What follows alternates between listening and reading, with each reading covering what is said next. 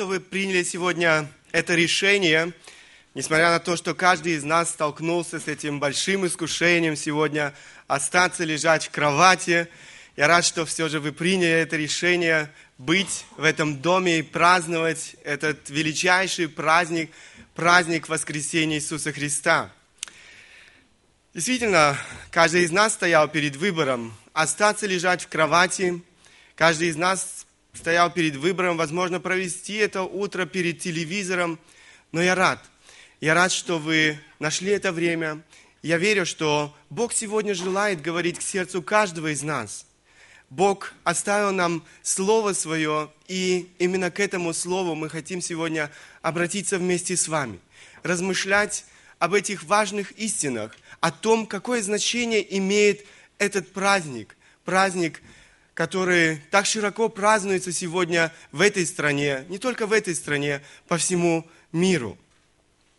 Как я уже сказал, праздник воскресения Иисуса Христа – это действительно один из самых величайших праздников христианства. Это праздник надежды, это праздник радости, это праздник э, жизни. Действительно,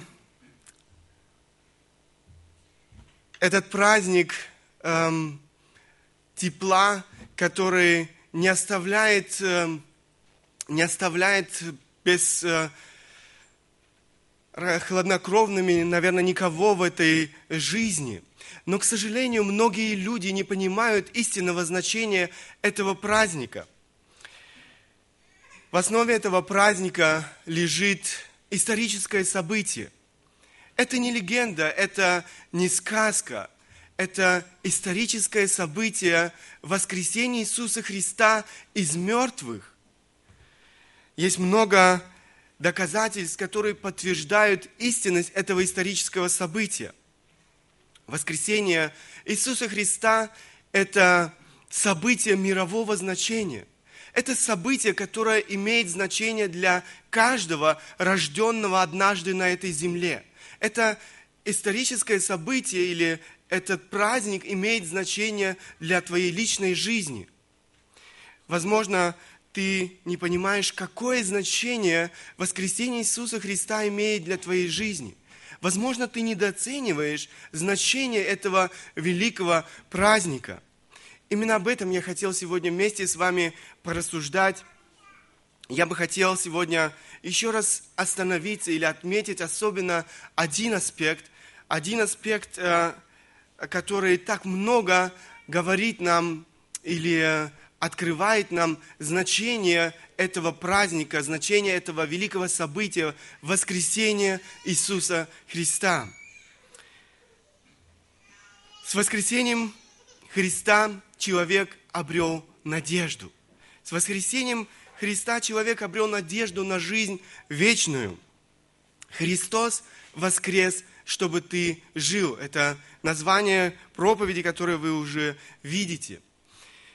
Это то, что необходимо понять каждому человеку на этой земле.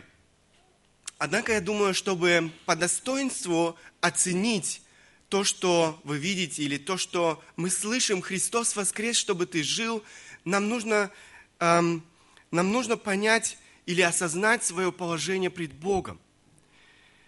Давайте начнем с этого. Человек и его положение пред Богом. К сожалению, многие люди не понимают своего положения пред Богом. Чтобы правильно оценить свое положение пред Богом, нам нужно обратиться к тому, кто на самом деле квалифицирован дать э, подобную оценку. Нам нужны определенные стандарты, на основании которых можно дать такую оценку, основ, э, оценку нашего духовного положения пред Богом. Мы все пользуемся в нашей повседневной жизни определенными, э, определенными, я бы сказал, стандартами или разными системами стандартов. Стандарт – это образец, стандарт – это, можно сказать, определенная норма. Например, если вы пойдете к врачу и сдадите кровь для анализа, он сделает, э, он сделает это, он обследует вашу кровь, и на основании существующих уже стандартов, на основании этих стандартов он сделает заключение о состоянии вашей крови, он сделает э, заключение о состоянии вашего здоровья. Чтобы сделать правильное заключение, кроме всего остального, врачу необходимо знать эти стандарты, э, врачи, врачу необходимо знать эти нормы. Если мы хотим узнать о состоянии нашего здоровья, мы не можем пойти, я не знаю, к сантехнику, мы не можем пойти к инженеру, мы не можем пойти к продавцу магазина – они не имеют этих знаний, они не знают о тех стандартах, о тех нормах, на основании которых врач ставит э, диагноз или определяет, э, говорит о состоянии здоровья, о состоянии нашей крови.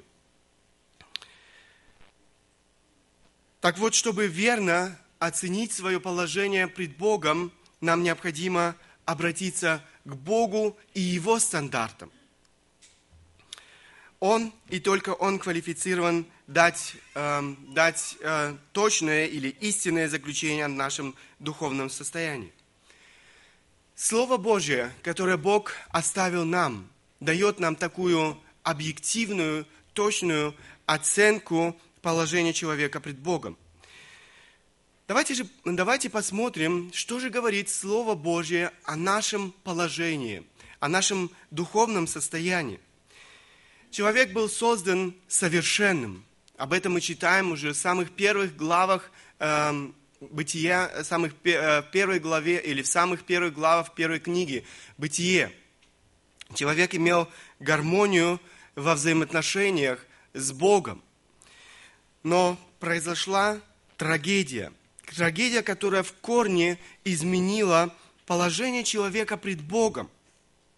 Человек противостал Богу человек пренебрег заповедью Бога, и случилось то, о чем Бог предупреждал первых людей, Адама и Еву. Бытие, 2 глава, 16 и 17 стихи.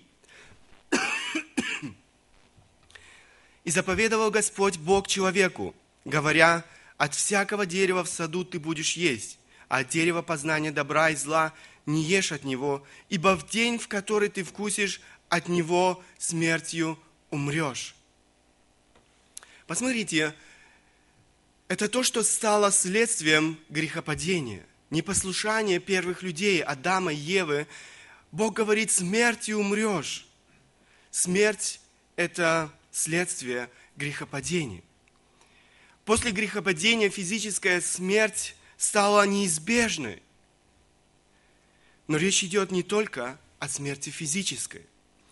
Ведь Адам и Ева продолжали, продолжали еще жить какое-то время, и мы читаем об этом.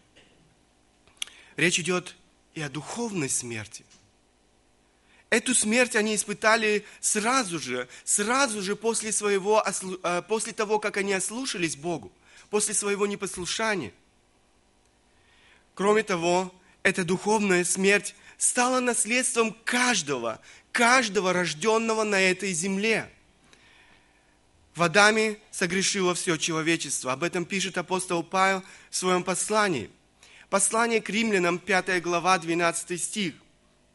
Апостол Павел пишет, «Посему, как одним человеком грех вошел в мир, и грехом смерть, так и смерть перешла во всех человеков, потому что в нем все согрешили». Заметьте, он не говорит, что есть люди, которые еще соответствуют Божьим стандартам. Есть люди, которые еще соответствуют Божьим нормам. Нет, он говорит о том, что все без исключения, спасибо, что все без исключения отклонились от Божьих стандартов. Послание к Ефесянам апостол Павел напоминает верующим, в каком состоянии они находились до своего обращения к Богу. Я думаю, это то, о чем нам нужно снова и снова вспоминать тем, кто уже знает Бога. В каком состоянии мы были. И это то состояние, которое напоминает сегодня всем тем, кто еще не познал Бога, в каком состоянии они находятся сегодня, сейчас. Послание к Ефесянам, 2 глава, 1 по 3 стих. «И вас мертвых по преступлениям и грехам вашим, в которых вы некогда жили по обычаю мира сего, по воле князя, господствующего в воздухе, духа, действующего ныне в сынах противления, между которыми и мы все жили некогда по нашим плотским похотям, исполняя желания плоти и помыслов, и были по природе чадами гнева, как и прочие.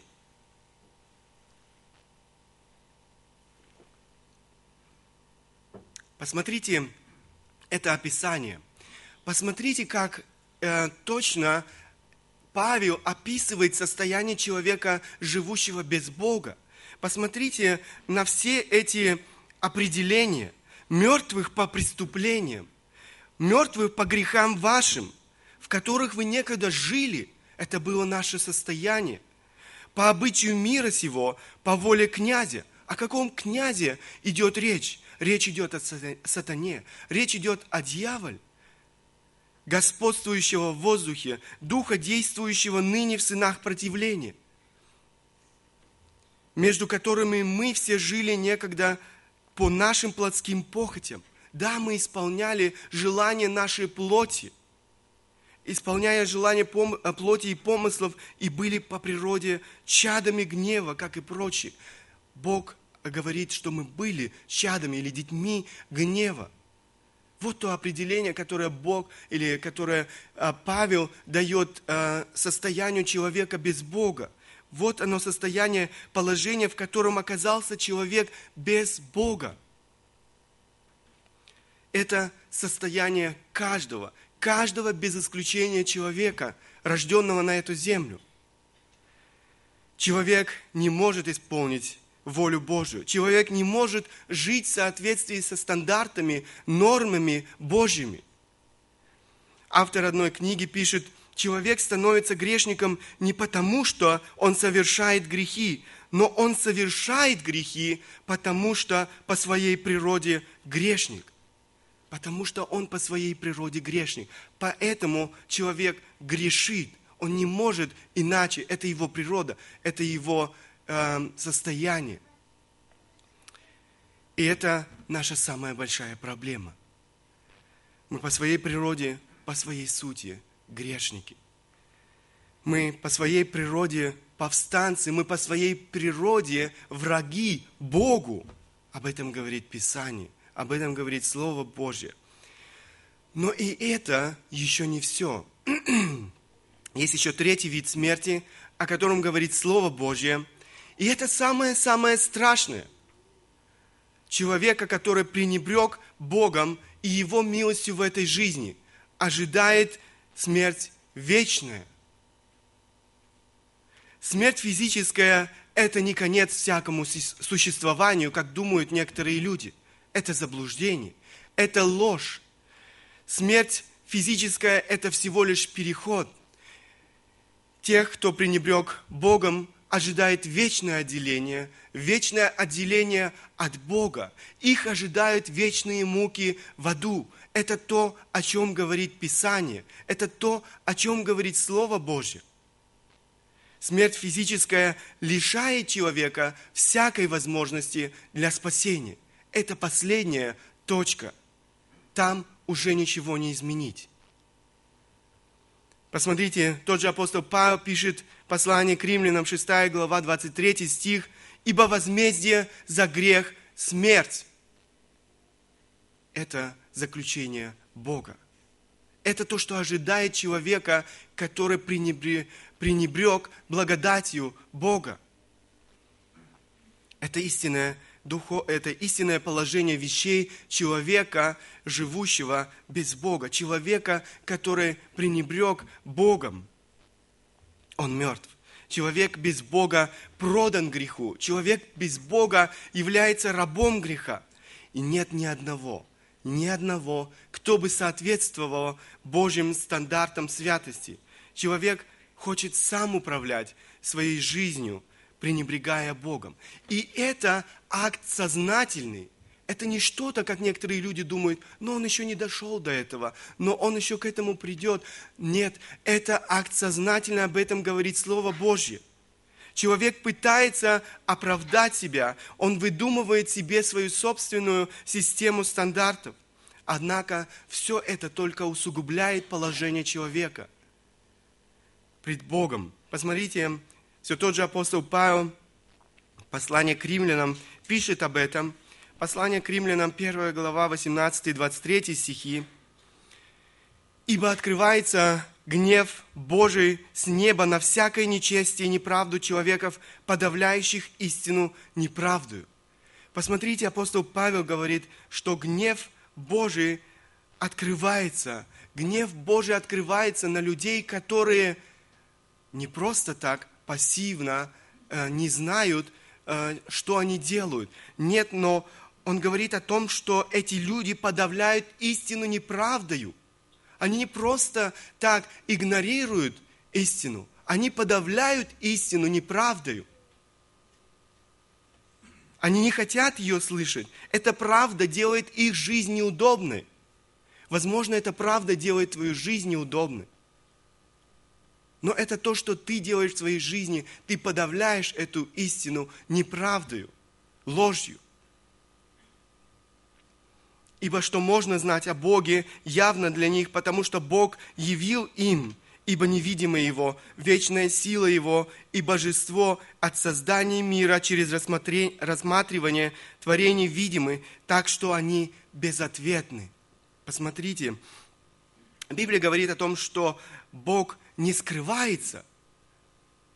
Бог не скрывается. Бог дает или оставил нам откровение. И это откровение имеет каждый человек. Каждый человек без исключения – он открывается людям в своем творении, пишет апостол Павел. Это одно, одно из откровений Божьих, которое доступно, как я уже сказал, каждому человеку без исключения. Рассматривая все вокруг, человек не может, не может не прийти к выводу, что есть Творец. Он не может прийти к выводу, что есть Бог великий и сильный, который все сотворил это, который сотворил жизнь, который в конце концов сотворил человека, тебя.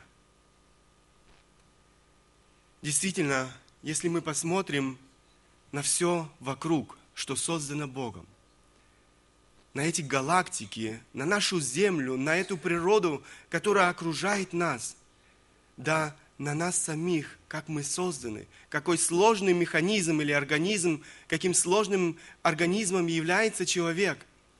Я э, читал одну книгу или э, некоторые цитаты из одной книги. Я бы хотел привести э, вам один пример того, как сложен человек. Э, в этой книге описывается э, вообще, как сложен человек, как, э, как организм. Но я бы хотел прочитать одну небольшую цитату, которая говорит о том, как сложен э, глаз человека, как сложно устроен глаз человека. Автор этой книги пишет, механизм работы глаза чрезвычайно сложен. Световые изображения входят в глаз со скоростью 300 километров, 300 тысяч километров в секунду через радужную оболочку, которая открывается и закрывается как диафрагма фотоаппарата, чтобы впустить только необходимое количество света. Изображение движутся через э, линзу, которая фокусирует картинку в перевернутом виде на сетчатку в задней части глазного яблока. Затем изображение подхватывается 137 миллионами нервных окончаний, которые передают это сообщение со скоростью 480 км в час в мозг для обработки. Глаз часто сравнивают с фотоаппаратом – Живой фотоаппарат глаза фотографирует тысячи ускользающих изображений каждого мгновения, каждое мгновение. И сам настраивается автоматически и точно каждому изменению расстояния, света и угла зрения. Но глаз безгранично более сложен, чем любой созданный человеком фотоаппарат. Он может управляться с полтора миллиона одновременных сообщений и собирает 80% всего знания, поглощаемого мозгом. Сетчатка покрывает всего лишь несколько квадратных сантиметров и содержит 137 миллионов светочувствительных рецепторных клеток. 130 миллионов палочек, позволяющих глазу иметь черно-белое изображение, и 7 миллионов колбочек, позволяющих глазу принимать изображение в полном цвете. В среднем в течение одного дня глаз делает 100 тысяч движений, используя мышцы, которые входят в число самых сильных мышц организма. Для того, чтобы дать такое же количество упражнений ногам, человеку пришлось бы пройти 80 километров в день.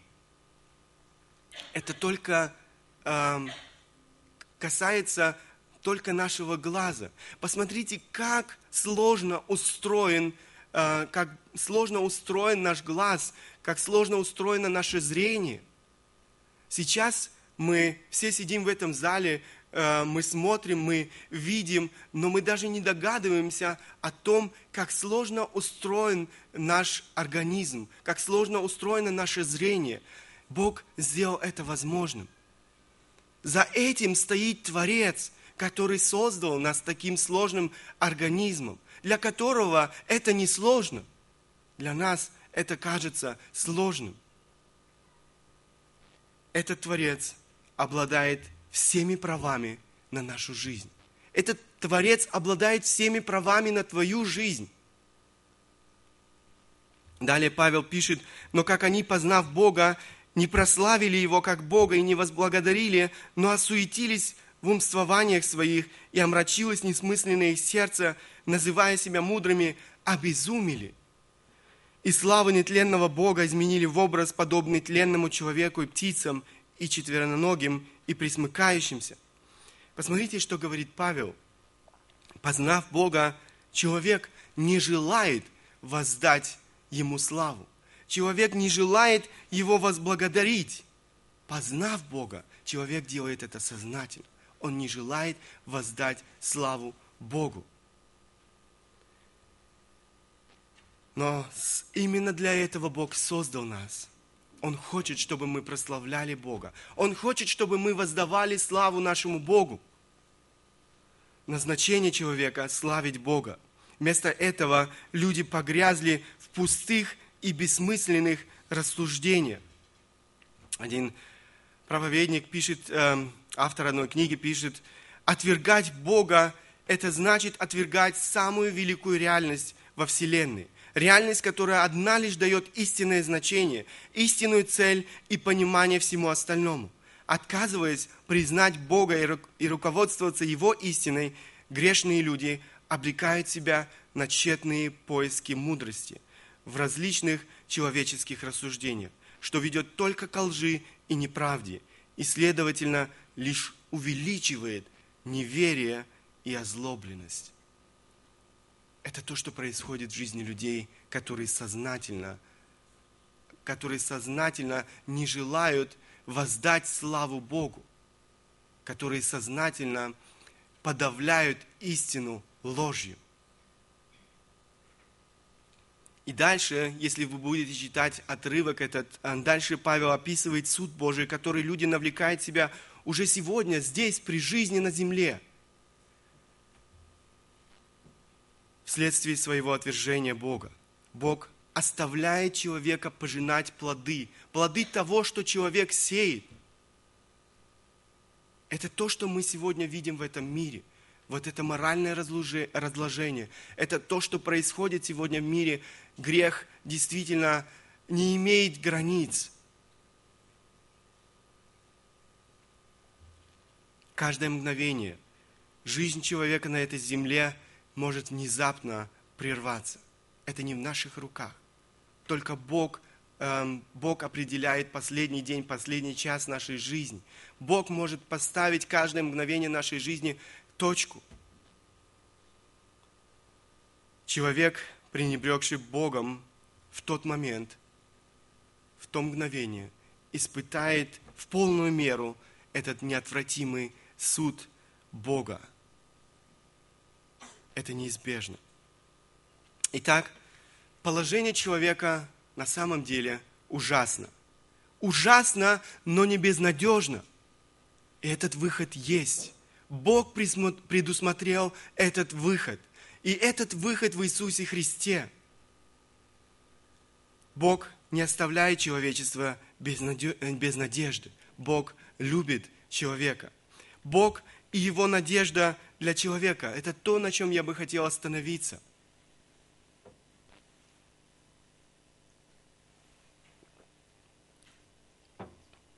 В продолжении стиха, который мы уже с вами читали из 6 главы послания к римлянам, мы читаем, «Ибо возмездие за грех – смерть» – это та половина, которую мы уже прочитали с вами. Но дальше апостол Павел говорит, «А дар Божий – жизнь вечная во Христе Иисусе Господе нашим». Вот она наша надежда. Иисус Христос. Каждый человек может обрести дар Божий, жизнь вечную во Христе.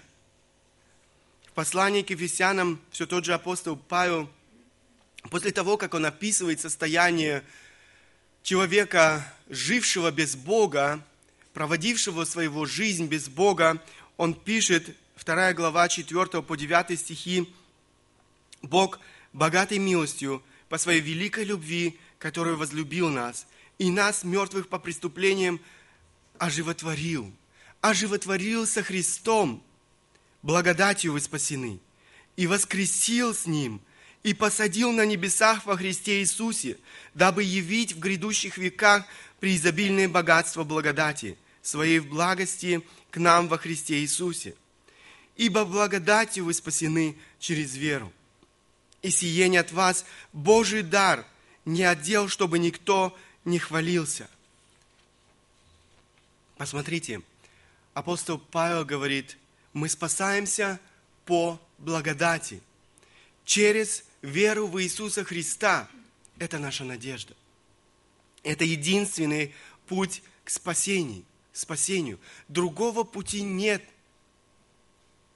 Человек не может заслужить. Человек не может заработать себе своего спасения. Человек не, человека не спасет исполнение каких-либо традиций, каких-либо, я не знаю, предписаний, э, каких-то рели, э, религиозных правил, законов и так далее и тому подобное.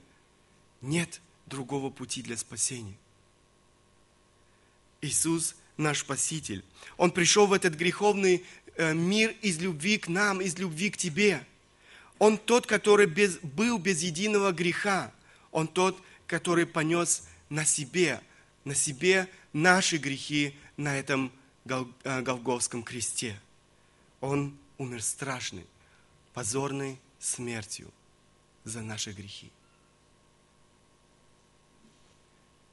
Спасение человеку предлагается даром. Однако это не значит, это не значит, что оно ничего не стоило. За наше спасение была уплачена неимоверная цена. Это цена жизни самого Иисуса Христа.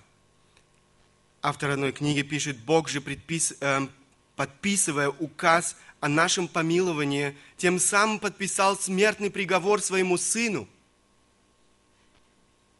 Это было нелегкое решение, но Творец знал, что делал. Осудив Христа на смерть, Отец избавил нас от своего справедливого суда. Это цена нашего спасения. Это цена нашего помилования.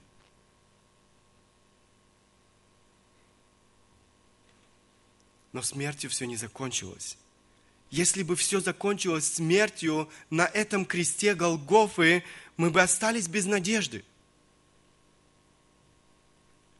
Мы бы ни в чем не отличались от всех остальных религий, которые сегодня поклоняются мертвым богам.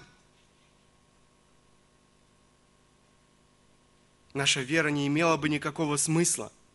Это было бы еще большей трагедией для человечества – но Христос воскрес. Христос воскрес из мертвых. И это не было иллюзией, это не было легендой. Иисус Христос воскрес из мертвых. И это истина, о которой говорит Слово Божие. Это истина, э, которую подтвердили много свидетелей, которые стали э, свидетелями воскресения Иисуса Христа – это была реальность. Он воскрес из мертвых. Это триумфальная победа. Победа над грехом. Победа над дьяволом. – это победа над смертью. Иисус говорит, в Откровении мы читаем эти слова, «Я есть первый и последний, и живый, и был мертв, и се жив вовеки, во веки веков. Аминь. И имею ключи ада и смерти. Да, он был мертв, но сегодня он жив. Это живой Бог, который имеет ключи ада и смерти. Вот она благая весть. Благая весть, вот оно Евангелие, которое необходимо слышать каждому человеку. Христос умер за грехи наши. Он был погребен, но Он воскрес из мертвых для оправдания наших грехов. Смерть Христа на кресте, Его воскресение из мертвых – это нераздельные истины. Их нельзя разделить. Воскресение Иисуса Христа еще раз подтверждает божественность Иисуса Христа. Воскресение Иисуса Христа говорит о том, что Он действительно Бог – Потому что если бы Христос не воскрес из мертвых, это бы подтвердило только то, что Он был один из нас. Он был простым человеком. Кроме того, Он был грешным человеком. Но Он воскрес из мертвых. Воскресение Иисуса Христа свидетельствует о том, что Бог принял жертву за наши грехи. Его смерть была не напрасной. Этой жертвы достаточно для оправдания наших грехов.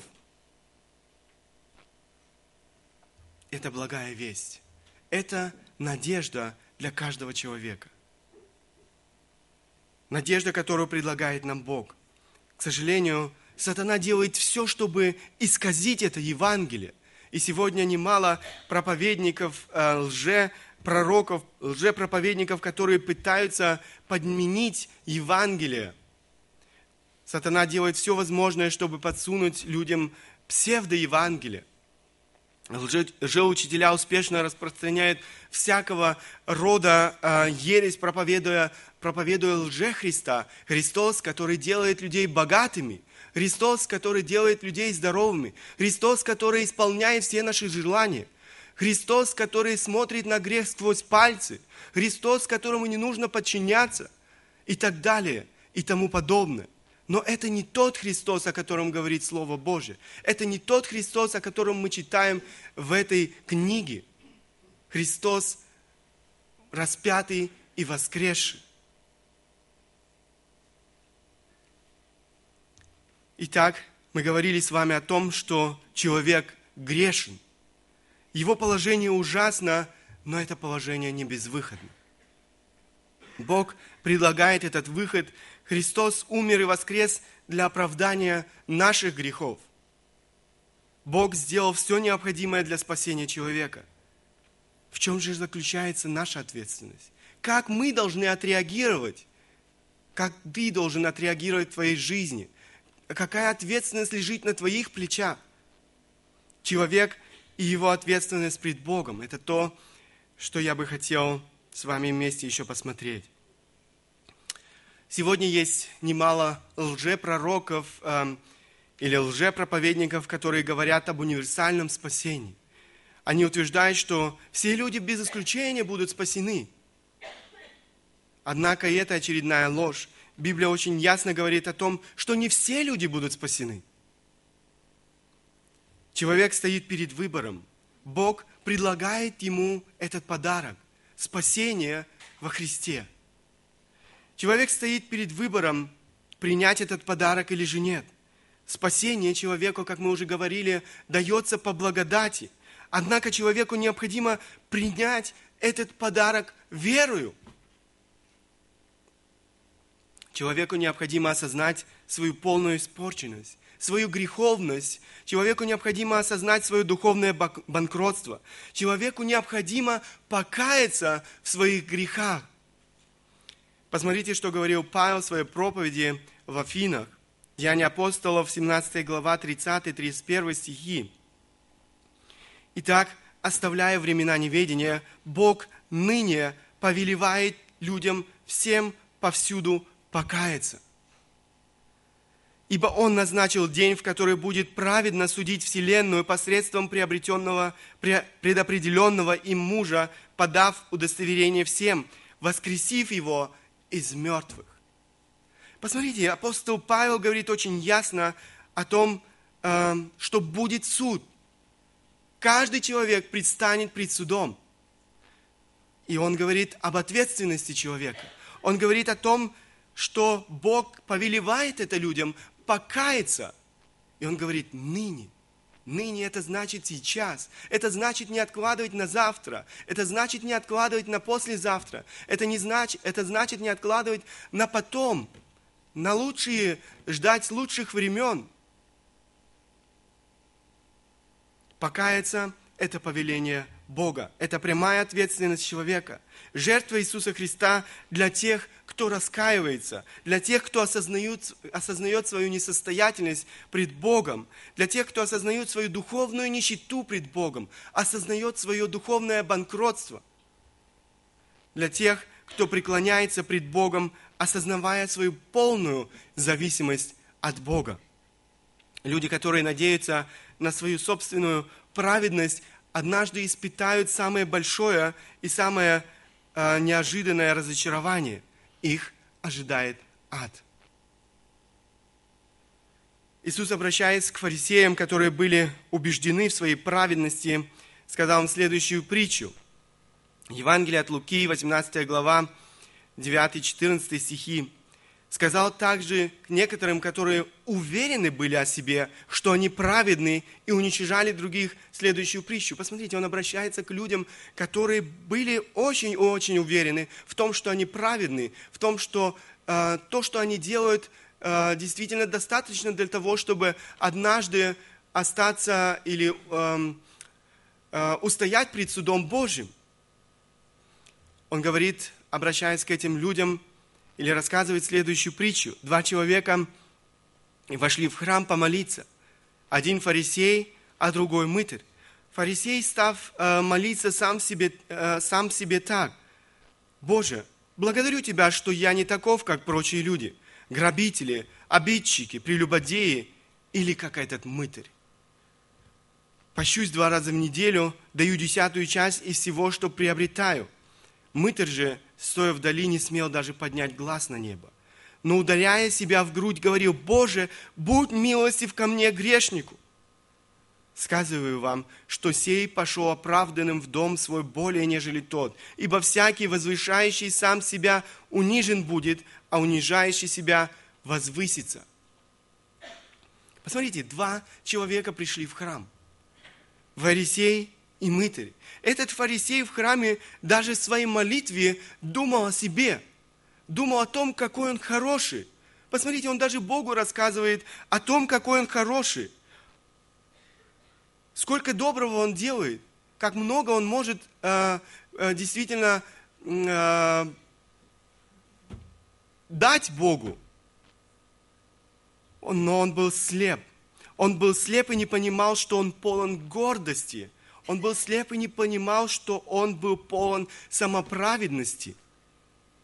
Такие люди превращаются в лицемеров, которые игнорируют свою несостоятельность пред Богом. Такие люди сравнивают себя с другими, они смотрят на тех, кто хуже их, и тогда они чувствуют себя очень хорошо.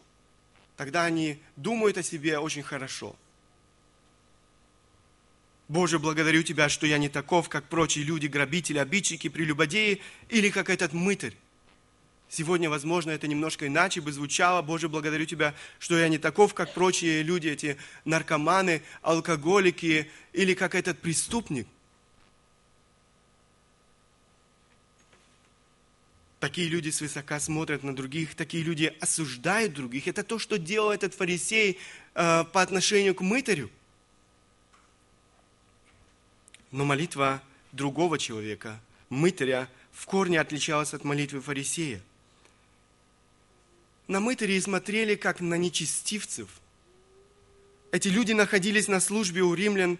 Мытарь был сборщиком подати, на современном языке мы бы сказали налоговая инспекция, и сегодня не э, сильно уважают налоговую инспекцию, особенно в бывшем Советском Союзе, это тоже были люди очень низкие, потому что эти люди очень часто обманывают, э, чтобы нажиться, э, чтобы приобрести себе неправедное богатство.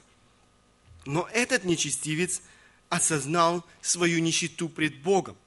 Смирение пред Богом, он не, спел, не смел, даже здесь написано, поднять своих глаз на небо. Он осознал свое полное банкротство. Он не перечисляет свои заслуги, в отличие от фарисея, который начинает перечислять свои заслуги. Я пощусь два раза, э, отдаю э, десятину, жертву и так далее и тому подобное. Он не перечисляет, у него нет этих заслуг.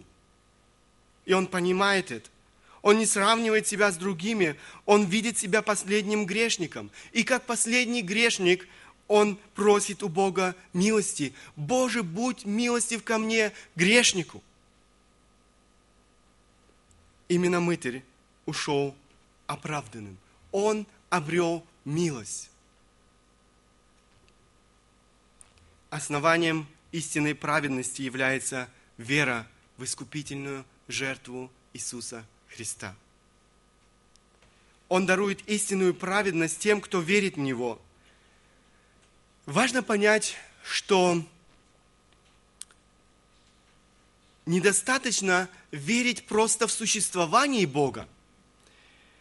Есть немало людей, которые имеют такую веру, но эта вера ничем не отличается от веры бесов. Иаков пишет о том, что э, и бесы веруют и трепещут – бесы веруют, что, и даже не сомневаются, они знают, э, что Бог существует, они не сомневаются в существовании Бога. Истинная вера всегда преображает жизнь человека. В момент своего обращения к Богу человек рождается свыше. Человек обретает новую природу, которая желает угодить Богу, желает угодить своему новому господину – да, Бог должен стать господином, господином твоей жизни. Посмотрите, как часто мужи Божьи называли себя рабами Бога, рабами Иисуса Христа. И они делали это не для красного словца. Посмотрите на их жизнь. Их жизнь отражает это. Они жили согласно воле своего нового Господина. Они жили согласно воле Иисуса Христа они подчинили волю, свою волю воле своего Господина Иисуса Христа. Джеймс Пакер в одной из своих книг пишет, быть рабом является либо позором, либо честью. Все, все зависит от того, кому ты служишь. Если ты служишь Богу, для тебя, быть, для тебя честь быть рабом Иисуса Христа. Сегодня, опять же, немало проповедников, которые утверждают, что достаточно помолиться молитвой покаяния, ты спасен. Я слышал одну историю о том, как один пастор одной церкви проводил похороны.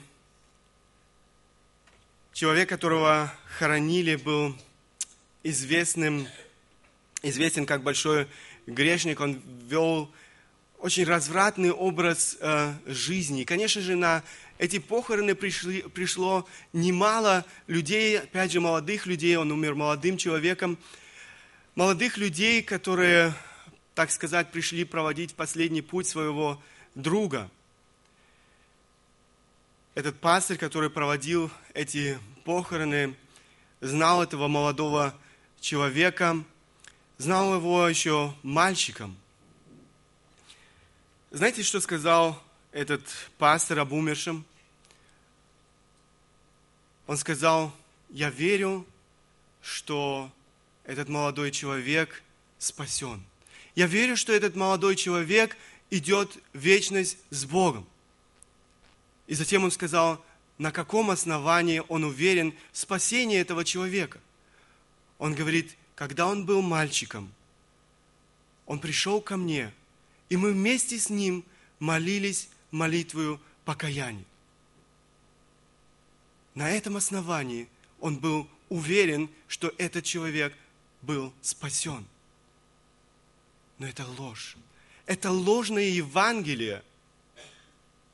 Это не то, о чем говорит Священное Писание.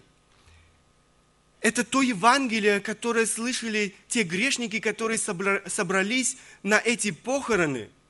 Достаточно помолиться молитвою покаяния, и затем ты можешь жить, как ты хочешь. И тогда ты спасен, тогда ты наследуешь, наследуешь жизнь вечную. Но это ложь. Это ложная надежда.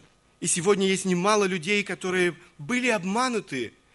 Сегодня есть немало людей, которые думают, что они спасены, что они верующие, но на самом деле они, они никогда не знали Бога. На самом деле они никогда не были спасены. Покаяние – это радикальная перемена. Это разворот на 180 градусов от греховного образа жизни к жизни праведности. Покаяние – это радикальная перемена мышления. Это радикальная перемена мировоззрения. Это радикальная перемена желаний, целей человека. Это радикальная перемена образа жизни – и это находит свое а, а, отражение в нашем отношении к Богу, в нашем отношении к ближнему, к Слову Божьему. Это находит а, свое отражение в наших взаимоотношениях в семье, к нашим близким, нашим детям, жене, мужу, находит свое отражение к нашим близким, возможно, на работе, нашим соседям и так далее и тому подобное. Это меняет взаимоотношения людей. Нашим братьям и сестрам в церкви. Если вы пренебрегаете заповедями Божьими, если вы сегодня грешите и не ищете освобождения от греха в своей жизни, если вы пренебрегаете ближним, испытывая ненависть к ближнему, и так далее, даже если вы 20 лет являетесь членом церкви, ваше спасение – большой знак вопроса. Если вы не пережили этого радикального преображения вашей жизни, вы на опасном пути. Ваша вера – это, возможно, пустая религиозность, даже если вы в этой религиозности очень и очень ревностны – Я видел уже немало людей, которые молились молитвой покаяния, и сегодня живут жизнью, которая действительно э, далека от Божьих стандартов, далека от того, что Бог ожидает. Я не могу сказать об этих людях, что они спасены. Их жизнь, их жизнь сама говорит за себя. Для этого не нужно каких-то больших доказательств. Эти люди никогда не преклонились пред Богом, эти люди никогда не исповедовали Иисуса своим Господом если мы не признаем господство Иисуса Христа в нашей жизни, если мы не передали управление своей жизнью в Его руки, мы не спасены. Многие люди приходят в церковь, ожидая, что Бог станет их слугой. Для таких людей вера в Бога – это очередной талисман. Они используют Бога для удовлетворения, опять же, своих желаний. Почему бы нет? А вдруг поможет? Сердце этих людей никогда не принадлежало Богу. Они продолжают жить для себя. А Бог так на всякий случай. Но это не та вера, о которой говорит Библия. Бог предупреждает нас очень строго. Евангелие от Матфея, 7 глава, 21-23 стихи. «Не всякий, говорящий мне, Господи, Господи, войдет Царство Небесное, но исполняющий волю Отца Моего Небесного – Многие скажут мне в тот день, Господи, Господи, не от Твоего ли имени мы пророчествовали, и не Твоим ли именем бесов изгоняли, и не Твоим ли именем многие чудеса творили? И тогда объявлю им, я никогда не знал вас, отойдите от меня, делающие беззаконие. Посмотрите, Иисус говорит здесь о людях религиозных, о людях, которые, э, так сказать, думали, что они знали Бога, и кроме того, они думали, что они служат Богу. Были очень ревностны в своем служении Богу. Это совершенно ложное мышление, которое навлекает, как вы видите, суд Божий. Этим людям Бог говорит, отойдите от меня, я никогда не знал вас.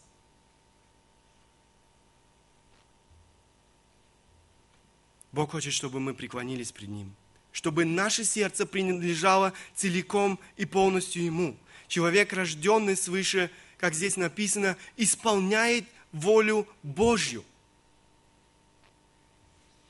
Господи, что повелишь мне делать? Именно этот вопрос Павел задает сразу же после того, как он обращается к Богу.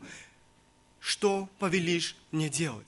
Это тот вопрос, который нам необходимо задавать каждый день Богу в своей молитве. Господи, что повелишь мне делать?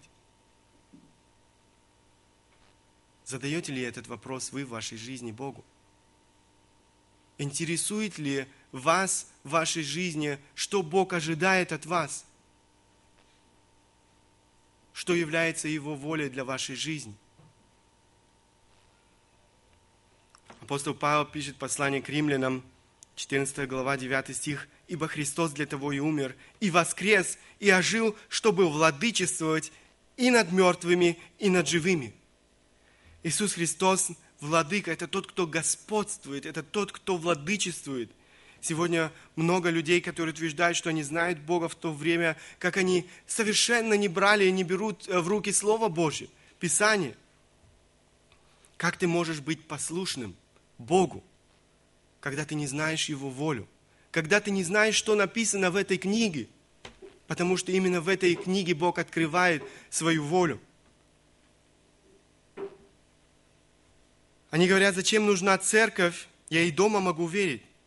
Но никогда не читали в Слове Божьем о том, что истинная церковь – это не организация, а тело Христа. А верующие – это члены этого тела. Они никогда не читали о том, что истинная церковь – это не здание с крестом. Истинная церковь – это семья детей Божьих, которые нуждаются друг в друге – Истинная церковь – это та среда, в которой мы можем возрастать в вере. Истинная церковь – это те люди, которые презентируют, это те люди, которые представляют Бога на этой земле. Истинная церковь – это те люди, которые исполняют волю Божью. Именно эти люди наследуют жизнь вечную. Бог верен своему Слову. Он говорит, Евангелии от Иоанна читаем мы эти слова, 11 глава, 25-26 стихи. «Я есть воскресение и жизнь. Верующий в Меня, если и умрет, оживет. И всякий живущий и верующий в Меня не умрет вовек». Веришь ли Ему?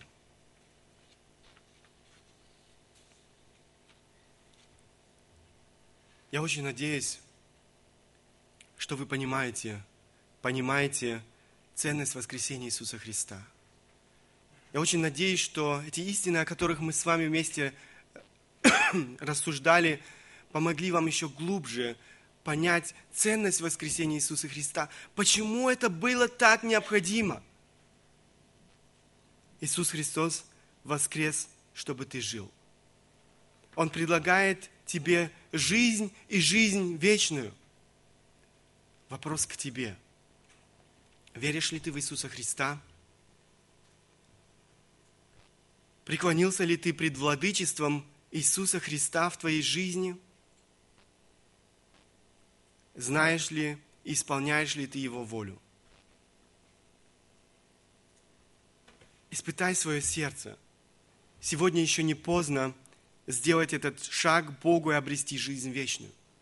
Апостол Павел говорит, ныне, ныне, сегодня, сейчас Бог повелевает покаяться всем и повсюду.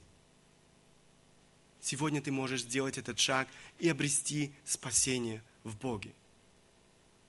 Иисус Христос воскрес, чтобы ты жил.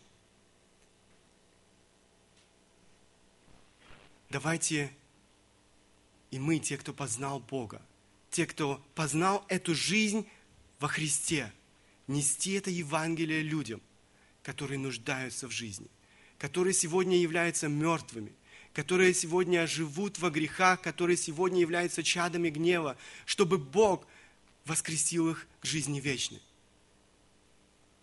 Давайте нести эту весть людям вокруг, чтобы еще многие могли познать эту жизнь во Христе. Аминь. Я бы хотел, чтобы мы еще коротко в наших молитвах прославили нашего Бога за Его воскресение, за эту жизнь, которую Он подарил нам. Кто желает, может это сделать, и я бы хотел здесь закончить спереди.